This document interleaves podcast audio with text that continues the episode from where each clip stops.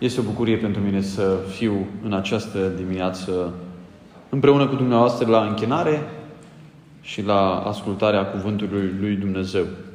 Există unele pasaje din Sfânta Scriptură care sunt direcționate în mod intenționat către oameni care au cunoștință de Dumnezeu, către oameni care se laudă că îl cunosc pe Dumnezeu, către oameni religioși, nu neapărat în sensul negativ al termenului, pentru că termenul religios a ajuns să fie folosit cu niște conotații negative. Un om care se ține de niște ritualuri, dar nu-L cunoaște cu adevărat pe Dumnezeu.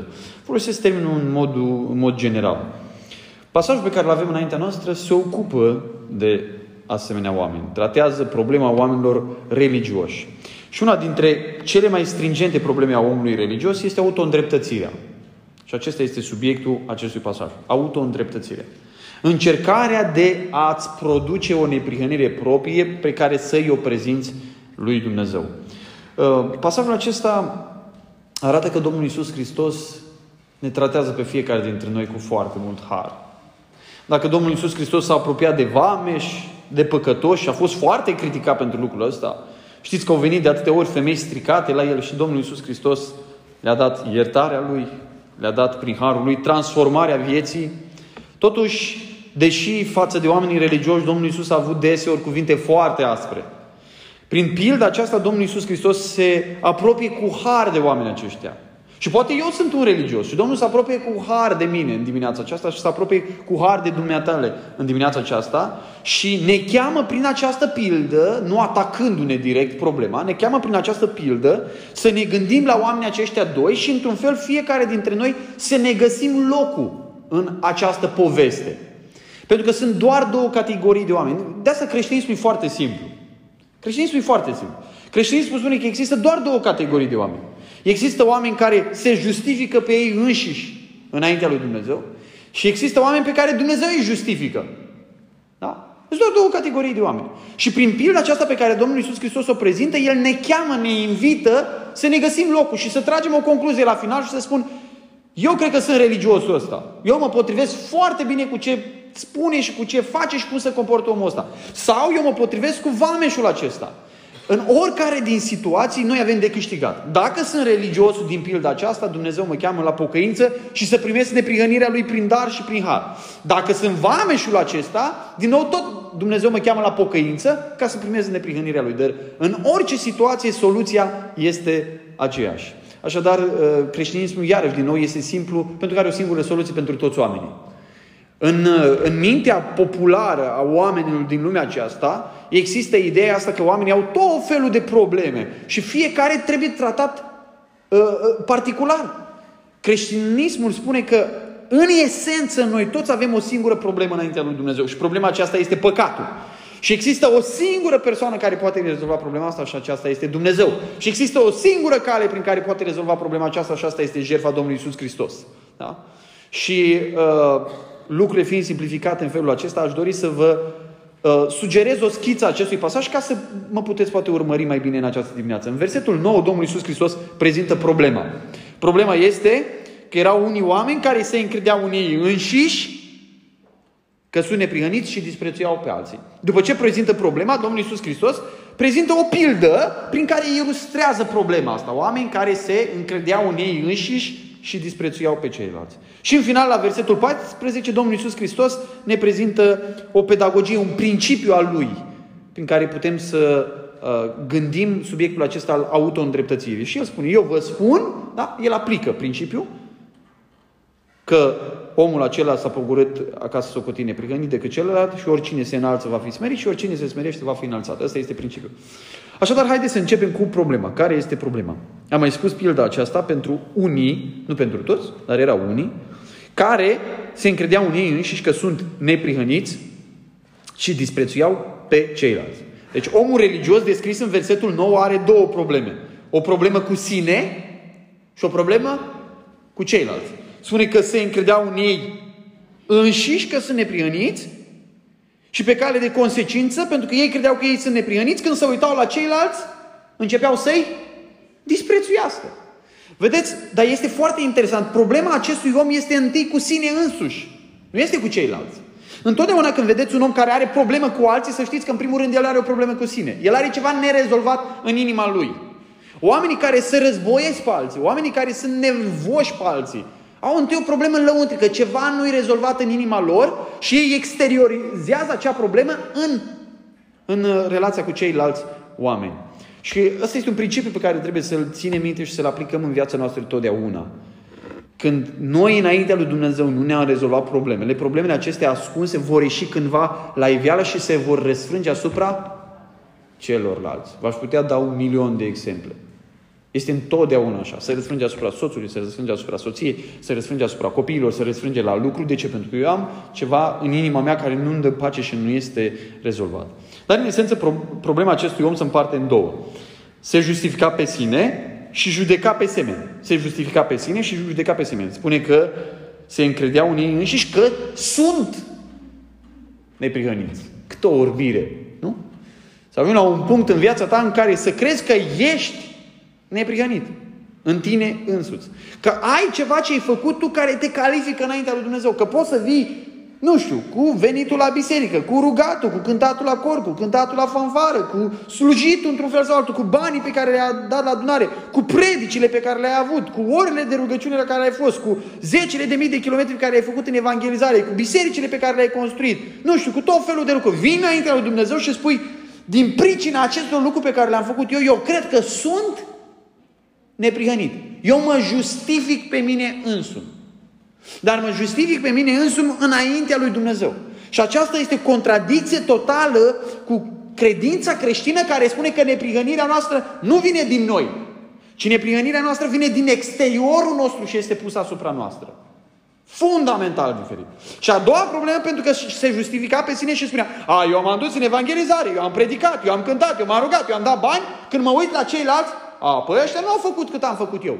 Vedeți, justificarea de sine duce inevitabil la judecarea semenilor. Duce inevitabil. Pentru că mi-am stabilit un criteriu de comparație cu ceilalți din mine însumi, toți cei care sunt sub mine sunt mai slabi. Merită disprețuiți. Nu sunt la fel de credincioși ca mine. Poate nici nu-s mântuiți. De ce? Că nu s-o ridica la standardele pe care eu le-am atins. Eu le-am atins. Deci, justificarea de sine și judecata semenilor, judecarea semenilor sunt două probleme, sunt de fapt două fețe ale aceleași probleme și problema esențială este în relație cu Dumnezeu. Știți ce distrugător este lucrul ăsta? Vă dau un exemplu din relația cu copiii. Sunt tată de trei copii, deocamdată. Și îmi dau seama că dacă nu ai o inimă evanghelică, dacă nu ai o inimă umplută de harul Domnului Isus Hristos, dacă n-ai ajuns să înțelegi ce este iertarea păcatelor, dacă n-ai ajuns ca tată sau ca mamă să-ți vezi falimentul, îți vei distruge copiii. Vei încerca să-i bagi cu forța în împărăția lui Dumnezeu. Să-i sucești cumva, să-i obligi cumva. Am stat de vorbă în pastorală cu unii oameni care pur și simplu își terorizau copiii să se boteze. Ei nu erau născuți din nou. N-aveau de ce să se boteze. Își terorizau pur și simplu copii. Păi uite băieții ăla din biserică, prietenii tăi din biserică s-au botezat, tu ce faci? El nu avea nicio legătură cu Dumnezeu, deocamdată. Nu era născut din nou. Și părinții se ocupau de o problemă falsă. Încercau să-l aducă pe copil la un anumit standard. Mă, trebuie să treci prin asta. Ai fost la grupe de copii, ai fost la tineri, ai fost la cor, ai fost la fanfară. Mă, trebuie să te mai botezi și gata. Și ai rezolvat o neprihănire, un ritual prin care vrea să-l treacă pe el. De ce? Pentru că părintele a trecut prin asta și trebuie să treacă și pruncul lui. Și dacă nu trece, nu e în regulă. Și lipsea harul de acolo, lipsea o înțelegere a Evangheliei, a faptului că copilul ăla are nevoie de mântuire. Când eu ca părinte nu-mi înțeleg falimentul meu, totdeauna ca un terorist pe urmele copilului meu. Și la fiecare greșeală zrang, la fiecare greșeală îi interzic una, îi interzic alta. Eu nu sunt potriva disciplinei, vă asigur că nu sunt. Dar trebuie să fie o disciplină în Evanghelie, trebuie să fie o disciplină cu har. Da? Ce ar fi asta în relație dintre soț și soție? Ca ei să cicălească în continuu și să se condamne unul pe altul, pentru că celălalt nu se ridică la standardul moralității sale. Ce ar fi asta între prieteni? Ce ar fi asta în viața unui păstor care se uită la oile lui și spune, bă, pocăiți ăștia, nu s-a apucat odată să trăiască pocăința cum trebuie. Și fiecare predică devine o predică umplută de manipulare, o predică umplută de acuzare. A, când vă mai prind la masa Domnului, ești tu vrednic să te ridici la masa Domnului? Păi nu Cine e vrednic? Păi ce, eu sunt vrednic? Nu e nimeni vrednic. Și fiecare ocazia mea face ca Duhul legalist din mine, moralist, să pună presiune pe ceilalți. Pentru că nu s-au ridicat la nivelul moralității mele. Fraților, m-am uitat la plicurile voastre de zecială, dezamăgit. Fraților, m-am uitat la nu știu ce, dezamăgit. Dacă inima nu este transformată, este un moralism pur, este legalism. Dacă inima nu e transformată, dacă nu iasă din inima omului credința, trăirea creștină. Dumnezeu se ocupă, vom vedea imediat, întâi de inima noastră. Nu de banii noștri, de postul nostru, de venitul nostru la templu sau la biserică și așa mai departe. Bun. Asta este problema, da? Problema începe cu o justificare de sine și se duce în exterior în judecarea semenilor. Și Duhul ăsta legalist poate să se găsească, vă spun, în viața fiecărui om. Niciunul dintre noi nu suntem scutiți, de aceea trebuie să fim atenți. Și Domnul dă o pildă. Dă o pildă. Versetul 11. Versetul 10. Doi oameni s-au suit la templu să se roage. Unul era fariseu și altul vameș. Dacă citiți versetul ăsta, veți înțelege că Domnul Iisus Hristos încearcă să stabilească un teren comun între oamenii ăștia doi, da? Erau foarte diferiți. Ce înseamnă să fii vameș și ce înseamnă să fii fariseu? Să fii fariseu era ca și cum ai fi un păstor în ziua de astăzi, un preot. Un om care toată ziua stătea cu Biblia în mână care tălmăceai altora Sfânta Scriptură. Dacă venea cineva la un fariseu și spunea cum să dau zecioală, fariseul îți spunea exact cum să numeri și, și bobele de mag dacă trebuia. El știa totul, avea toate legile, făuriseră și legi pe lângă cuvântul lui Dumnezeu numai să te avute să treci la perfecțiune uh, uh, religia iudaică. Asta era fariseu.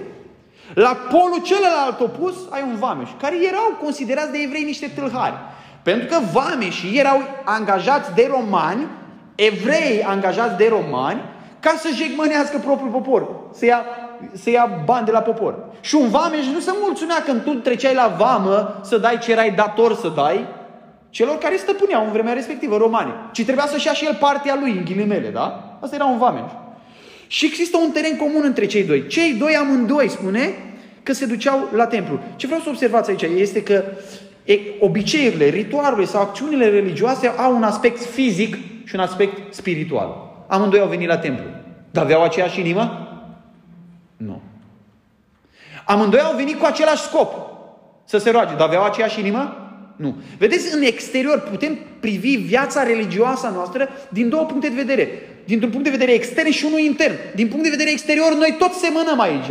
Vă văd pe toți cu măști, vă văd pe toți respectând distanțarea fizică, vă văd pe toți dumneavoastră, acum nu vă văd poate zâmbetul sau încruntarea feței că aveți mască, da? Ă, semănăm, în mare parte semănăm. Dar inimile noastre sunt diferite. Și Domnul Iisus Hristos vrea să ne ducă prin pildă aceasta dincolo de aspectul extern al lucrurilor.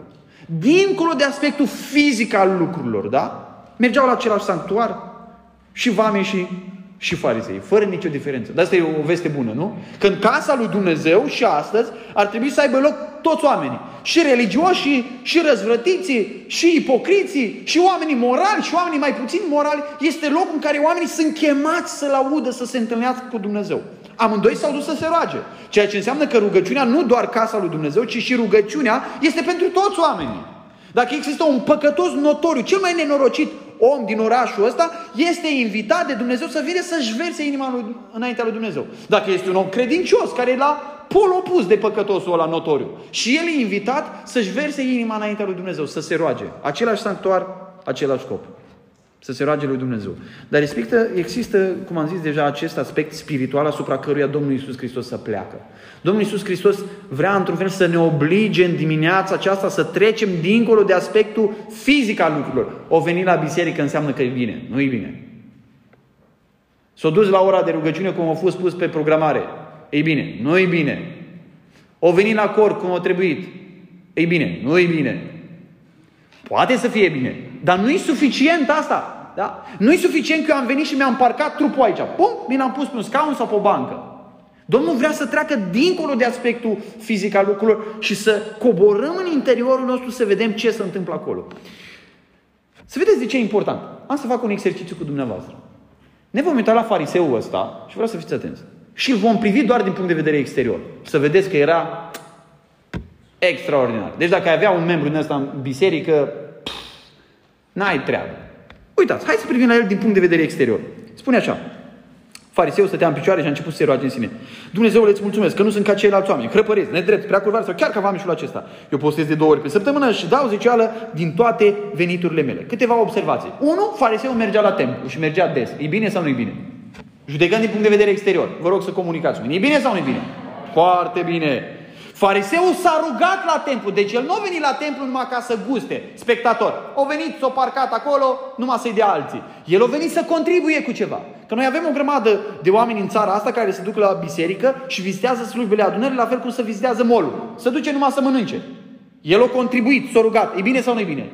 E bine. Fariseul mulțumea lui Dumnezeu. Vedeți? Unii oameni când încep să se roage, numai cer de la Dumnezeu, ca și cum Dumnezeu îi tonomat din ăla. Băga fisa și coboară. Băga fisa și coboară produsul de care ai tu nevoie.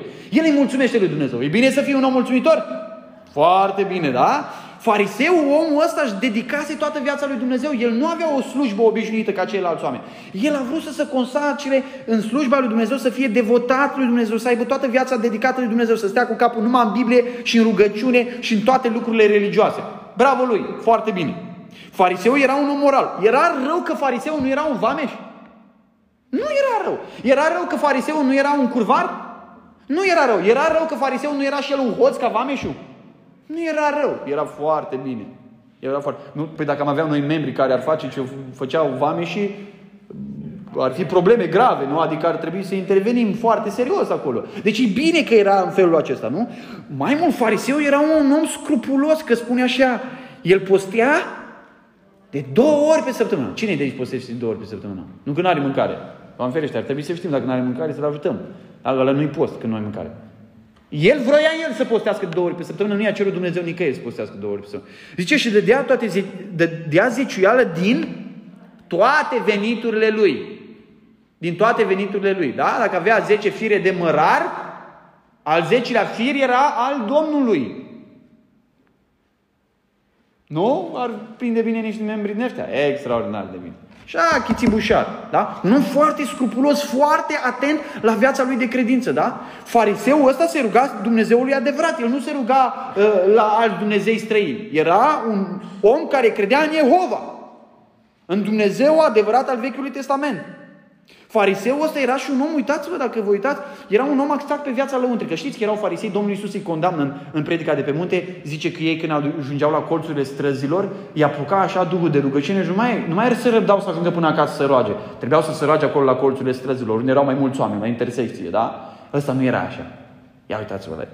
Avea o viață lăuntrică. Când s-a dus la templu, el nu face show, nu face spectacol, el se roagă în sine. Spune, fariseul se ruga în sine. Ce om! Ce om, Domnule! Da? Deci nu era ca ceilalți farisei. Putea și chiar în rugăciunea lui, uite, bine că n-am fost acolo să dau lui idei să se roage, Doamne, îți mulțumesc că nu sunt ca ceilalți farisei. Adică dintre toți farisei care sunt, sunt aceia ipocriți ăștia, care se roagă pe stradă numai că să facă show. Eu am venit aici înaintea, la, înaintea ta, stau aici la distanță și mă rog doar în mine însumi, pentru că vreau ca numai tu să-mi asculți rugăciunea. Nu arăta bine fariseu. Pe exterior era impecabil. Mai mult decât atât, uitați-vă la el. Este un om religios și în afara templului. Da? Este un om religios și în afara templului. Postea, nu doar la templu. Dădea din zeciuiala lui. Și este interesant că fariseul ăsta lasă ca Dumnezeu să se atingă și de banii lui. Știți că sunt oameni care zice, băi, totul până la bani. Totul până la bani. El nu. El l-a adus pe Dumnezeu în banii lui. Dar, uitați-vă, asta arată viața exterioară. Te uiți la un om de felul acesta și am auzit chiar între credincioși lucrul acesta și vreau să fiți atenți la el pentru că trădează o înțelegere greșită a ce înseamnă viața cu Dumnezeu. Am auzit credincioși care spun, uite, omul ăsta e așa, așa, așa, e ca un pocăin numai că nu-i botezat. Ați auzit asta? E ca un pocăin numai că nu-i botezat. O foarte mare eroare. Un om care spune un asemenea lucru despre un om de lume înseamnă că n-a înțeles nimic din Evanghelie. N-a înțeles nimic din viața cu Dumnezeu. Este o privire pur exterioară la comportamentul unui om. Și asta încearcă Domnul Iisus prin pilda asta, să ne ducă înăuntru omului, să vedem ce e în inima lui, ce clocotește acolo. Și haideți să privim la fariseul acesta, la omul care se justifică pe sine din perspectivă nu doar fizică exterioară, ci din perspectivă spirituală. Spune Scriptura așa despre el. Faristeul sta în picioare și a început să se roage în sine astfel. Eu cred că nu era greșită poziția lui în picioare, că și noi ne rugăm în picioare și Domnul Iisus zice Marcu 11 cu 25 că stați în picioare de vă rugați, să iertați pe toți și așa mai departe. Nu era greșită poziția, dar cred că asta arată puțin și starea inimii lui. Era țanșul și înaintea lui Dumnezeu. Da? E foarte interesant, te uiți la, nu doar la poziția lui, la pietatea lui. Nu era un om gălăgios, nu bolborosea, cum spune Domnul Iisus Hristos, ca păgânii, nu se tânguia, nu făcea spectacol, era un om așezat, echilibrat, stabil și spunea rugăciunea înaintea lui Dumnezeu. Dar vai, ce pietate falsă! Când vezi ce era în inima lui. Și perversitatea acestui om se vede în două lucruri. Unul, că a transformat rugăciunea, care este actul acela prin care intrăm în părtășie cu Dumnezeu, a transformat rugăciunea într-un moment în care El se înălța pe sine, nu pe Dumnezeu, și cobora pe ceilalți. În asta a transformat rugăciunea. Și uitați-vă la El. El începe cu cuvântul, Doamne, îți mulțumesc. Dar toată rugăciunea este despre cine? Păi despre El. El spune cuvântul mulțumesc, dar tot ce spune din secunda aia, după ce spune mulțumesc, totul este... Dacă eu ți-a spune ție, îți mulțumesc pentru, încep să spun ceva ce ai făcut tu, nu? Ce aberant să spun, uite, soră, îți mulțumesc pentru faptul că eu m-am dus, eu am făcut, îi spune, bă, ăsta e dus o leacă. Păi ce logică are să spun, să mulțumească mie pentru ce a făcut el? Fariseul asta face, el a ajuns la un nivel de justificare de sine că nici măcar nu-și mai dă seama de starea în care se află. Îi spune lui Dumnezeu mulțumesc și Dumnezeu care cunoaște toate lucrurile putea să dea puțin de pe ciu și să spune, bă, te auzi? El începe să spună lui Dumnezeu mulțumesc și tot ce spune din secunda aia e ce a făcut el. Vă spun, mi s-a părut foarte bizar când am auzit la un moment dat o rugăciune eh, de felul acesta într-o adunare de noastră. Doamne, îți mulțumesc că m-am întors la tine. Păi dacă te-ai întors, nu pentru ce mulțumesc lui Dumnezeu? Nu? Doamne, îți mulțumesc că eu m-am întors, eu m-am pocăit, eu am crezut. Păi dacă tu le-ai făcut pe toate, mulțumește ție, nu lui. Mulțumește lui pentru ce a făcut el, nu pentru ce ai făcut tu. A, dacă pocăința și credința sunt darurile lui Dumnezeu, cum spune Biblia, atunci, da, mulțumește pentru lucrul ăsta. Mulțumim pentru ce ai făcut tu. Și uitați-vă la pretențiile lui. Ne uităm la pretențiile lui și aici Domnul intră adânc în inima acestui om. El zice, Doamne, îți mulțumesc că nu sunt... Aici e problema lui, că nu sunt ca ceilalți oameni. Dar să știți, nu totul este să spui lucrurile astea. Este suficient să le gândești, să le crezi. Problema fundamentală a acestui om este că are un criteriu greșit de comparație. El se compară în relație cu ceilalți oameni. Și să știți, întotdeauna când ne comparăm cu ceilalți oameni, vom găsi întotdeauna pe cineva mai, mai rău decât noi. Și începem să ne simțim bine. Bă, într-adevăr am făcut. Dar știu alții care au făcut mai rău decât mine. Vă aduceți aminte de tâlharul de pe cruce? Tâlharul de pe cruce, când stă pe cruce, cât timp a fost cu tâlharul lui, cu prietenul lui, n-a avut nicio treabă. Până la capătul vieții așa a mers, în tâlhăriile lui și în hoțiile lui și în banditismul lui. În momentul în care a fost pus lângă lumina lumii, și-a făcut lumină în viața lui. Zice, nouă ni se cuvine, dar omul acesta N-a făcut niciun rău. A avut un grad de comparație mai mare decât el. Ca să ajungem să ne vedem starea noastră spirituală reală, trebuie să avem un criteriu corect de comparație. Nu oamenii. Criteriul corect de comparație este Domnul Isus Hristos, omul perfect și adevărat. Iată omul, cu el trebuie să ne comparăm. În el vedem ce este umanitate adevărată. În el vedem ce înseamnă să fii credincios față de Dumnezeu, ascultător de Dumnezeu, nu în oameni. În el. Deci are un greș, ă, criteriu greșit de comparație. Așa se caracterizează un religios. Un religios se compară întotdeauna cu ceilalți oameni. Este interzis să ne comparăm cu ceilalți oameni. Asta ne va duce la construirea unei neprihăniri de sine. Ne va îndepărta de Evanghelie. Ne va îndepărta de Domnul Isus Hristos. Ne va îndepărta de înțelegerea adevăratei noastre nevoi. Cum ar fi, ascultați-mă ca să înțelegeți cât de grav e lucrul ăsta. Cum ar fi ca cineva care are cancer în gradul 3 să spună, da, dar există alții cu cancer în gradul 4. Stai liniștit. Nu e aberant. Sigur că e aberant, dar așa este un om păcătos care este păcătos și spune, a, dar sunt alții mai păcătoși ca mine. Păi e irrelevant că sunt alții mai păcătoși decât tine. Al doilea lucru, el nu se poate prezenta pe sine pozitiv. El spune doar ce nu face. Sau cum nu este el. Când vorbește de caracterul lui, după aia vorbește de faptele lui, când vorbește de caracterul lui, el spune ce nu este. Și, dragii mei, nu așa este descrisă de foarte multe ori pocăința noastră și evanghelismul nostru. Pocăiții n-au voie să fumeze, n-au voie să bea, n-au voie să se ducă la nu știu ce, n-au voie să... Oamenii asta știu despre noi, că noi nu avem voie. Dar ce avem noi voie?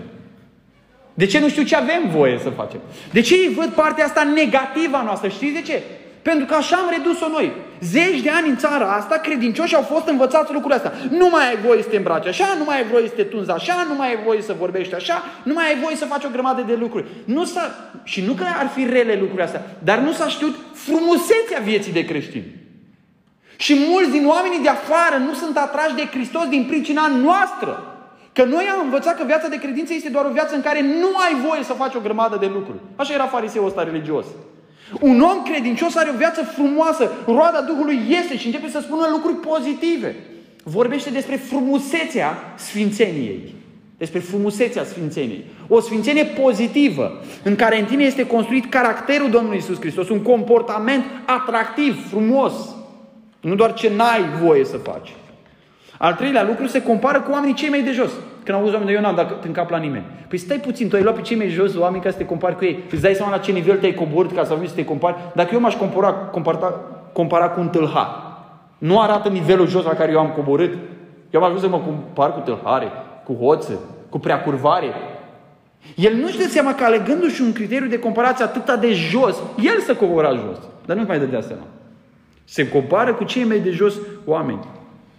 Al patrulea lucru, el se centrează obsesiv asupra sinelui. Uitați-vă, fariseul nu spune absolut nimic despre Dumnezeu. El spune despre despre sine. Domnul Iisus Hristos ne-a spus că, una din, că prima condiție ca să venim după El este asta. Dacă voiește cineva să vină după mine, să se lepede de sine. Se vede sine. Sinele este sursa tuturor problemelor noastre. Așa, o perioadă de timp până Dumnezeu îți luminează mintea, ai impresia că copiii sunt problema ta, că ei te enervează, că nevasta sau soțul e problema ta, că colegii de la muncă nu. Sinele e problema. Sinele care reacționează pozitiv sau negativ la tot felul de lucruri. El este centrat obsesiv asupra lui. Când te concentrezi obsesiv asupra ta, fie devii foarte dezamăgit de tine însuți, dacă vezi ce e cu adevărat în tine, fie devii foarte arogant și mândru. Pentru că ești orb și nu vezi ce se găsește cu adevărat în tine. Omul ăsta e convins de bunătatea lui personală. Pentru că el spune înaintea lui Dumnezeu, îți mulțumesc că nu sunt ca ăia, nu sunt așa, nu sunt așa, nu sunt așa, nu sunt așa, nu sunt așa. Sau chiar ca vameșul acesta.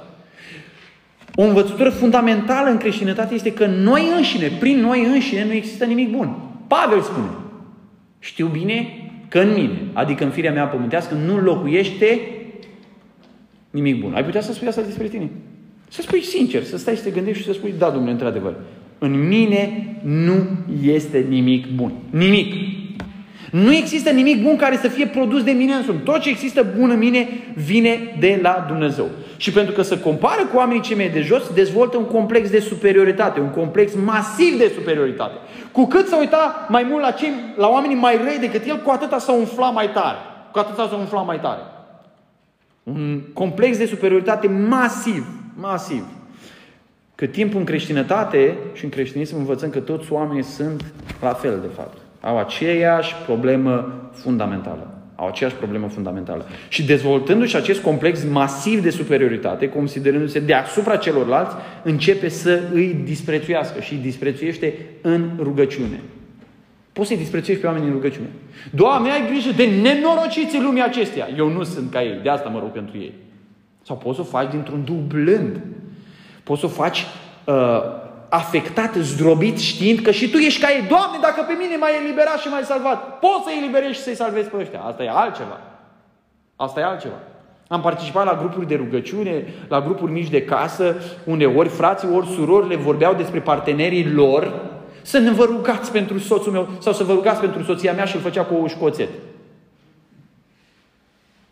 Da, dar ne-au spus să ne rugăm pentru el. Eu ce să mai spun acum? Cum să mai spun ceva? Cum eu să mă rog pentru el? Tot o învăluit în rugăciune. Și acum nu mai poți să spui nimic. Acum zi să ne rugăm. Când în fapt era acolo o comparație. El este un nenorocit, eu nu sunt. Sunt bine.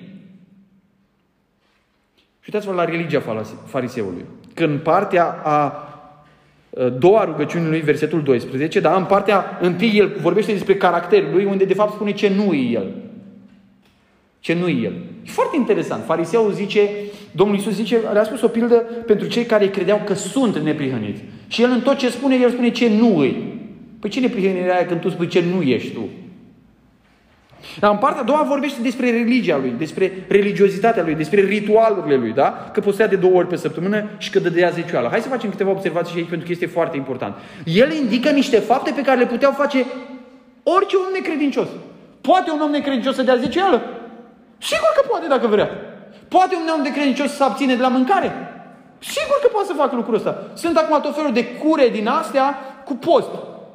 Și oameni care ziceau, nu pot, vai, eu nu pot să nu mănânc într-o zi, vai, să înfometează la disperare. Poate să postească, cum nu? Neprihănirea acestui om era o neprihănire exterioară pe care putea să o aibă orice om necredincios. În timp ce neprihănirea biblică este o neprihănire care vine din caracterul nou primit de la Dumnezeu prin lucrarea Duhului Sfânt, ceva total supranatural. El își prezintă faptele ca pe formă de pretenție înaintea lui Dumnezeu. Nu-i rău, frate, dacă vrei să postești de două sau de trei ori pe săptămână. Nu este rău. Dar dacă postești de două sau trei ori pe săptămână ca să-i scoți ochii lui Dumnezeu, cum spunem noi, ca să-i, păi uite, am făcut lucrul ăsta, de ce mi s-a întâmplat asta? Aia este o problemă gravă. El își prezintă faptul ca pe formă de pretenție înaintea lui Dumnezeu. Ca să câștige favorul lui Dumnezeu. El vrea să facă un troc cu Dumnezeu. M-am dus la biserică 30 de ani. De ce mi-ai dat boala asta? Am mers atâția ani am auzit oameni, Domnule, și mergea, a mers atât de mult în misiune, de ce o îngădui Dumnezeu să aibă accident? Unde spune în Biblie că dacă tu te duci în misiune o să-ți meargă toate lucrurile bine? Unde scrie în Biblie așa ceva? Nicăieri.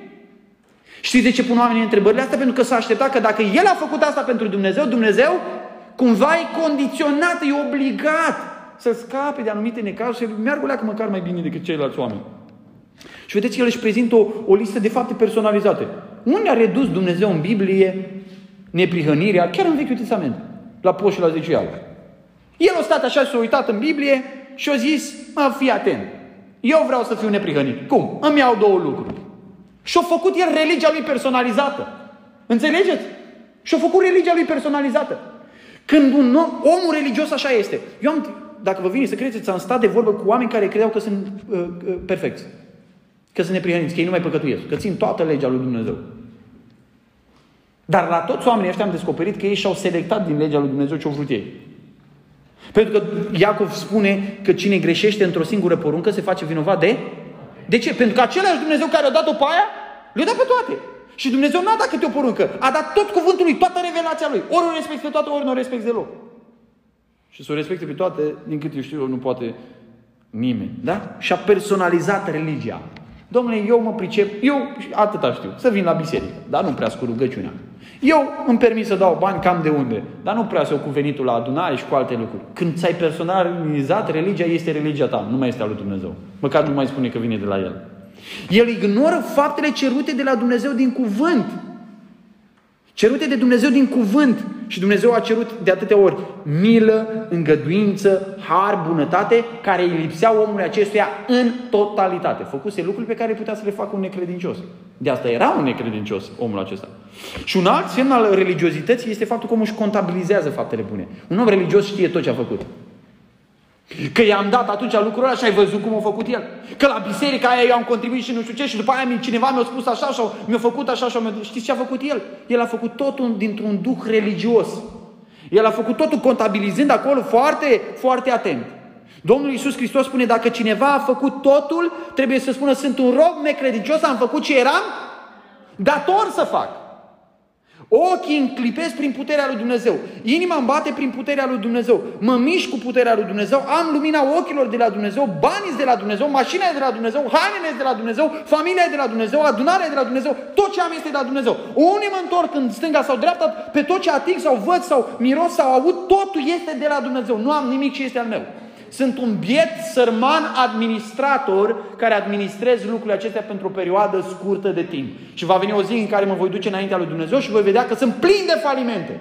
Și dacă aș fi perfect, am fost dator să fiu perfect. Dar nu sunt.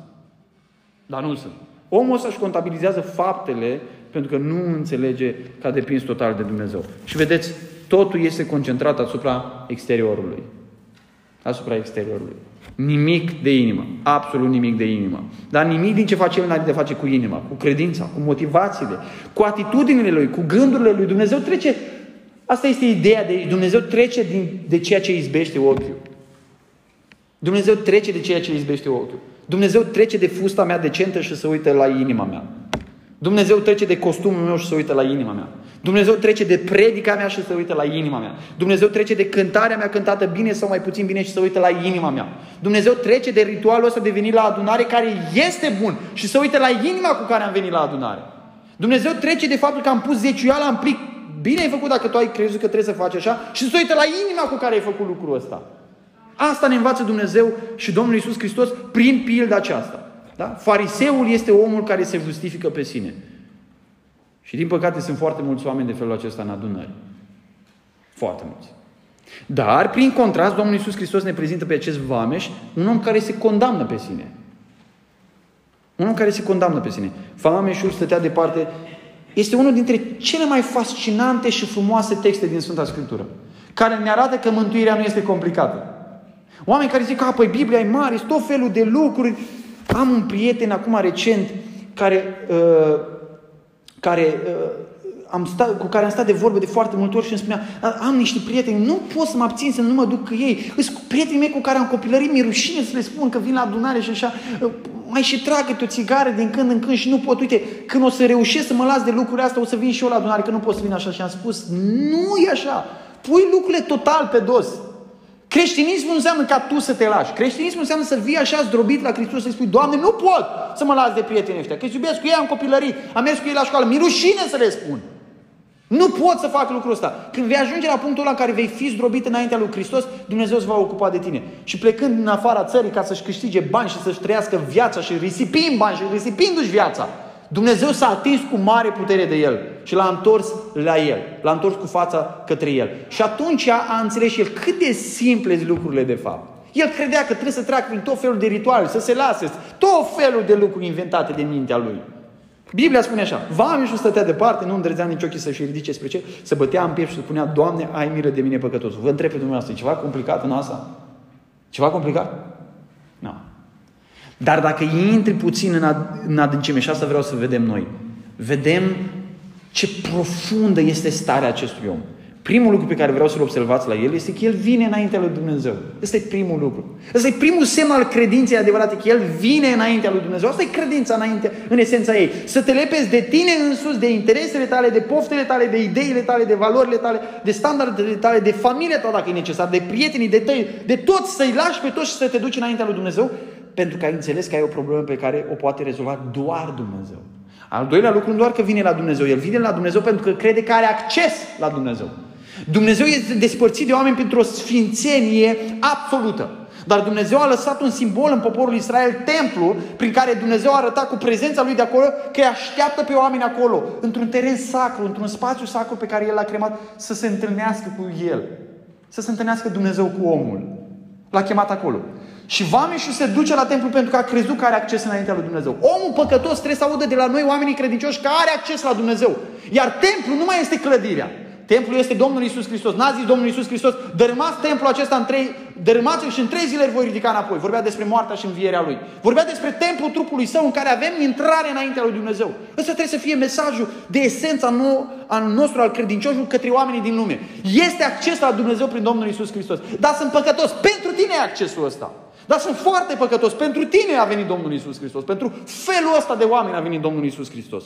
Oamenii trebuie să știe că pot veni înaintea lui Dumnezeu. Că au acces înaintea lui Dumnezeu. Al treilea lucru este omul acesta se adresează lui Dumnezeu. Nu există niciun om care să fie mântuit dacă nu ajunge la Dumnezeu. Vameșul e foarte interesant. Nu se duce la farisei. Nu se duce la mari preoți.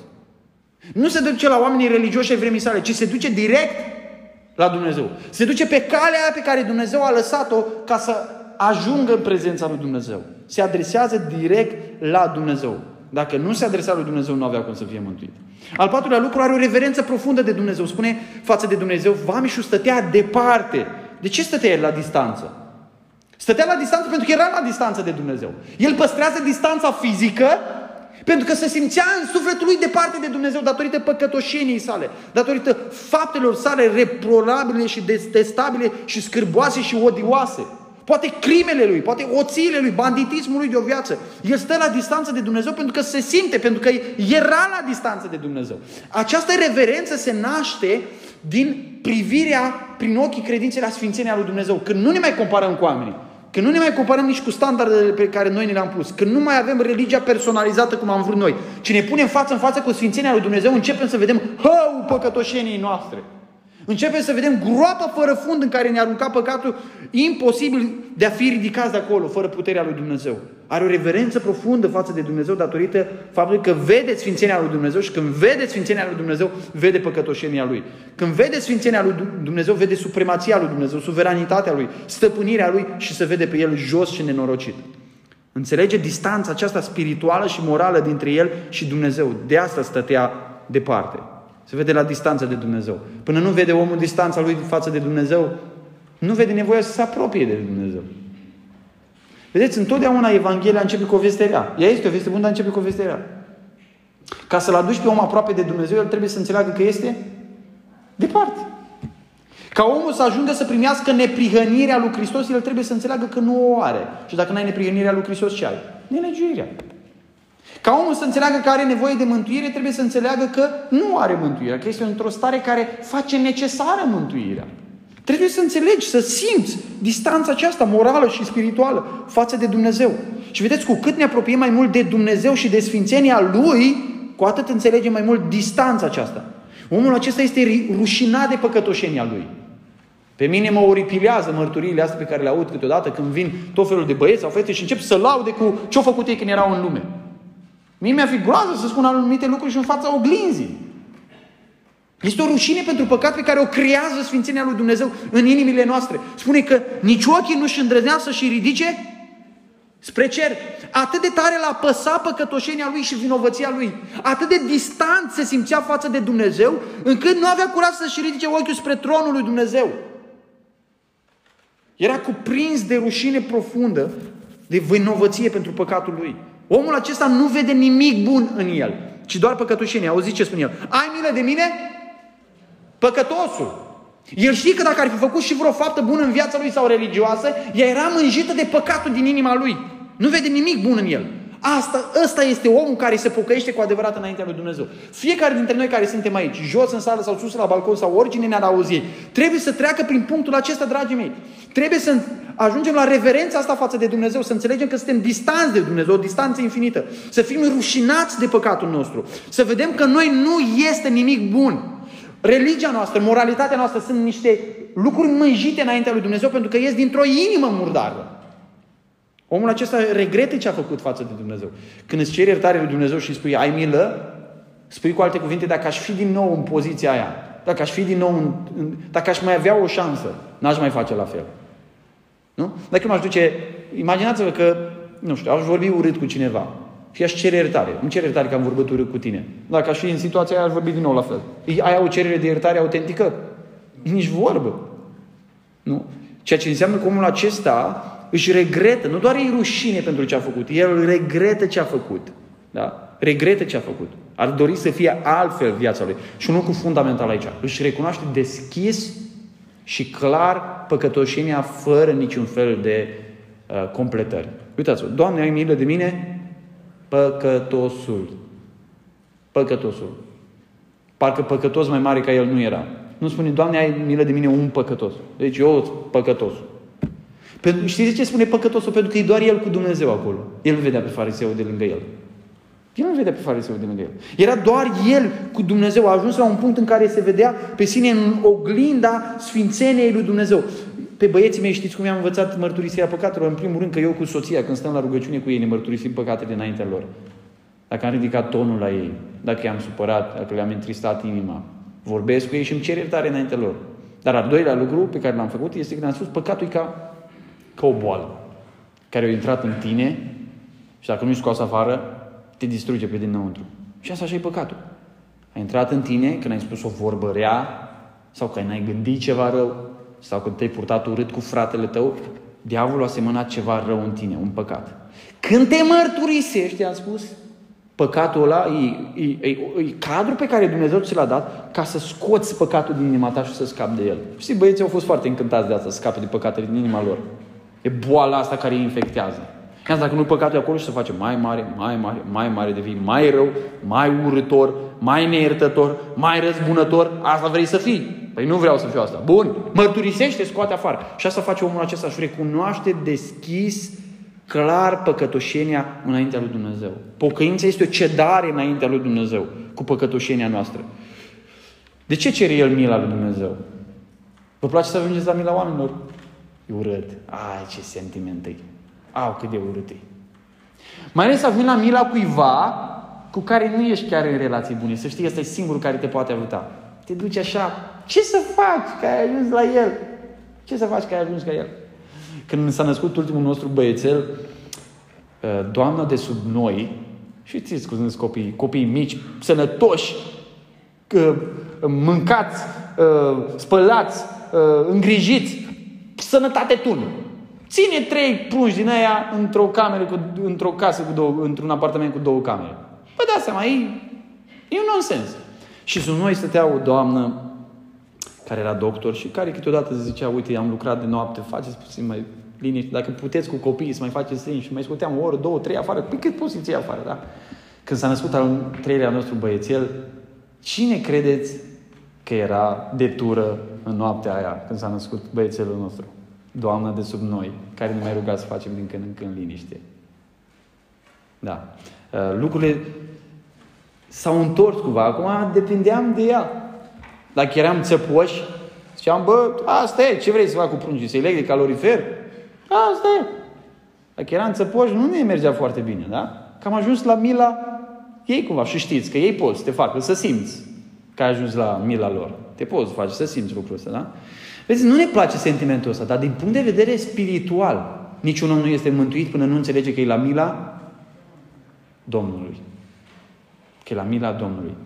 E clar că Vamișul, fiindcă stătea departe și își înțelegea, înțelegea distanța lui față de Dumnezeu morală și spirituală, e clar că Vamișul, pentru că nici măcar nu îndrăznea ochii să-și ridice spre cer, înțelege că este condamnat înaintea lui Dumnezeu, că dreptatea lui Dumnezeu cere ca el să fie executat. De aceea, el nu apelează la dreptatea lui Dumnezeu, ci apelează la mila lui Dumnezeu. La mila lui Dumnezeu. Niciunul dintre noi nu putem apela la dreptatea lui Dumnezeu și să scăpăm. Niciunul. Pentru că dacă am apelat la dreptatea lui Dumnezeu și Dumnezeu ar acționa în dreptate față de noi, Dumnezeu ar trebui să ne termine pe absolut toți. Vedeți, asta este problema. Este o problemă când predicăm oamenilor de credincioși doar despre mila și dragostea lui Dumnezeu. Este o problemă. Ei nu simt că au nevoie de ea. Ei nu simt că au nevoie de ea. De aceea omul întâi trebuie să îi se prezinte drag, dreptatea lui Dumnezeu, sfințenia lui Dumnezeu, mânia lui Dumnezeu, urgia lui Dumnezeu care coboară din cer peste oamenii păcătoși. Și atunci, înțelegând că e sub mânia lui Dumnezeu, că dreptatea lui Dumnezeu cere execuție, că sfințenia lui Dumnezeu cere să fie condamnat pentru totdeauna în iad, când îi vorbești de mila lui Dumnezeu, ar trebui să o ia la goană în direcția aia. Dar dacă el nu și-a înțeles starea, dacă el n-a văzut niciodată sfințenia lui Dumnezeu, dacă el n-a înțeles niciodată standardele drepte ale lui Dumnezeu, și el, omul acesta, depinde, uitați-vă, la el în comparație cu fariseu, depinde în totalitate de mila suverană a lui Dumnezeu. Omul ăsta vorbește despre sine, dar tot ce spune despre sine este că este un mare păcătos. Și tot ce face în rugăciunea lui este, după ce declară că e un păcătos, este să se ancoreze, să se arunce, să depindă doar de mila lui Dumnezeu. Asta este mântuirea. Punctul în care un om își vede starea atât de gravă încât spune, Doamne, atârn doar de mila Ta. Dacă nu e mila Ta revărsată peste mine, sunt terminat pentru totdeauna. Trebuie să ajungă omul la convingerea asta. Și vedeți când spune, ai milă de mine păcătosul, ceri milă pentru că ai o problemă, nu? Și care era problema lui? El spune care era problema. Că este un păcătos. Asta înseamnă că în momentul în care cel milă de la Dumnezeu, pentru că sunt un păcătos, cer ca mila lui Dumnezeu să transforme starea aceasta. Și Dumnezeu face două lucruri pentru oamenii păcătoși care vin la El, care vin prin Domnul Isus Hristos, prin adevăratul templu, Dumnezeu face două lucruri. Dumnezeu îi justifică, da? îi ia vina păcatului, îi îmbracă cu neprihănirea Domnului Isus Hristos, astfel că tot păcatul nostru este acoperit, pentru că El a fost purtat de Isus Hristos la Golgota și El ne transformă viața. Vame și un și de acolo fiind un alt om. Fiind același om. Ce a ieșit de acolo, mă scuzați, fiind un alt om. De asta cere mila lui Dumnezeu. Dacă îi spun, Doamne, sunt un păcătos, ai milă de mine, ce mă aștept să facă? Să mă schimbe, nu? De asta am cerut milă când am recunoscut că sunt un păcătos. Și ajungem la pedagogia, la principiul Domnului Isus Hristos. Luca 18 cu 14, da? Eu vă spun că mai degrabă omul acesta, Vameșu, s-a coborât acasă socotit, neprihănit decât celălalt. Căci oricine se înalță va fi smerit și oricine se smerește va fi înălțat. Vedeți, în, în, în uh, mântuirea noastră funcționează acest principiu a contrabalansării. Cu cât tu te cobori mai jos, Dumnezeu te ridică. Păi unde să te ridice dacă tu ești deja ridicat sus? În bula ta de săpun. Unde să te ridice Dumnezeu? Nu? În iluzia propriei neprihăniri. Unde să te mai ridice Dumnezeu că te-ai ridicat tu singur? Da? Cu cât este un principiu de contrabalansare, cu cât te cobori mai jos, cu atât Dumnezeu te ridică mai sus. Cu cât te ridici tu mai sus, Dumnezeu ca să-ți facă ceva, ce trebuie să facă? Trebuie să, întâi să te coboare jos. Ca să te ridice El. Ăsta este principiul. Și vedem în, în portretul acestor doi oameni, sumarizăm toate lucrurile, vedem în portretul acestor doi oameni următorul lucru. Cine se justifică pe sine, Domnul Iisus Hristos prin pilda aceasta îl condamnă și arată cât de, cât de parșiv era, cât de pervers era. Ce moralitate de doi lei avea, care nu conta nimic înaintea lui Dumnezeu. Cine se justifică pe sine va fi judecat înaintea lui Dumnezeu. În schimb, cine se judecă pe sine, zice că omul acesta s-a dus acasă socotit, neprihănit. Asta este vestea mare, dragii mei frați și surori. Dragi prieteni care sunteți aici, asta este vestea grozavă a Evangheliei. Că cine să judecă pe sine, cine să condamnă pe sine înaintea lui Dumnezeu, va fi ridicat de Dumnezeu, va fi socotit neprihănit. Este tâlharul acela de pe cruce, care a făcut numai nenorocire în viața lui. Și Domnul Iisus, el îi spune, Doamne, adu aminte de mine când vei veni în împărăția ta. Și Domnul îi spune, astăzi vei fi cu mine în rai, iertat, justificat total, de tot păcatul.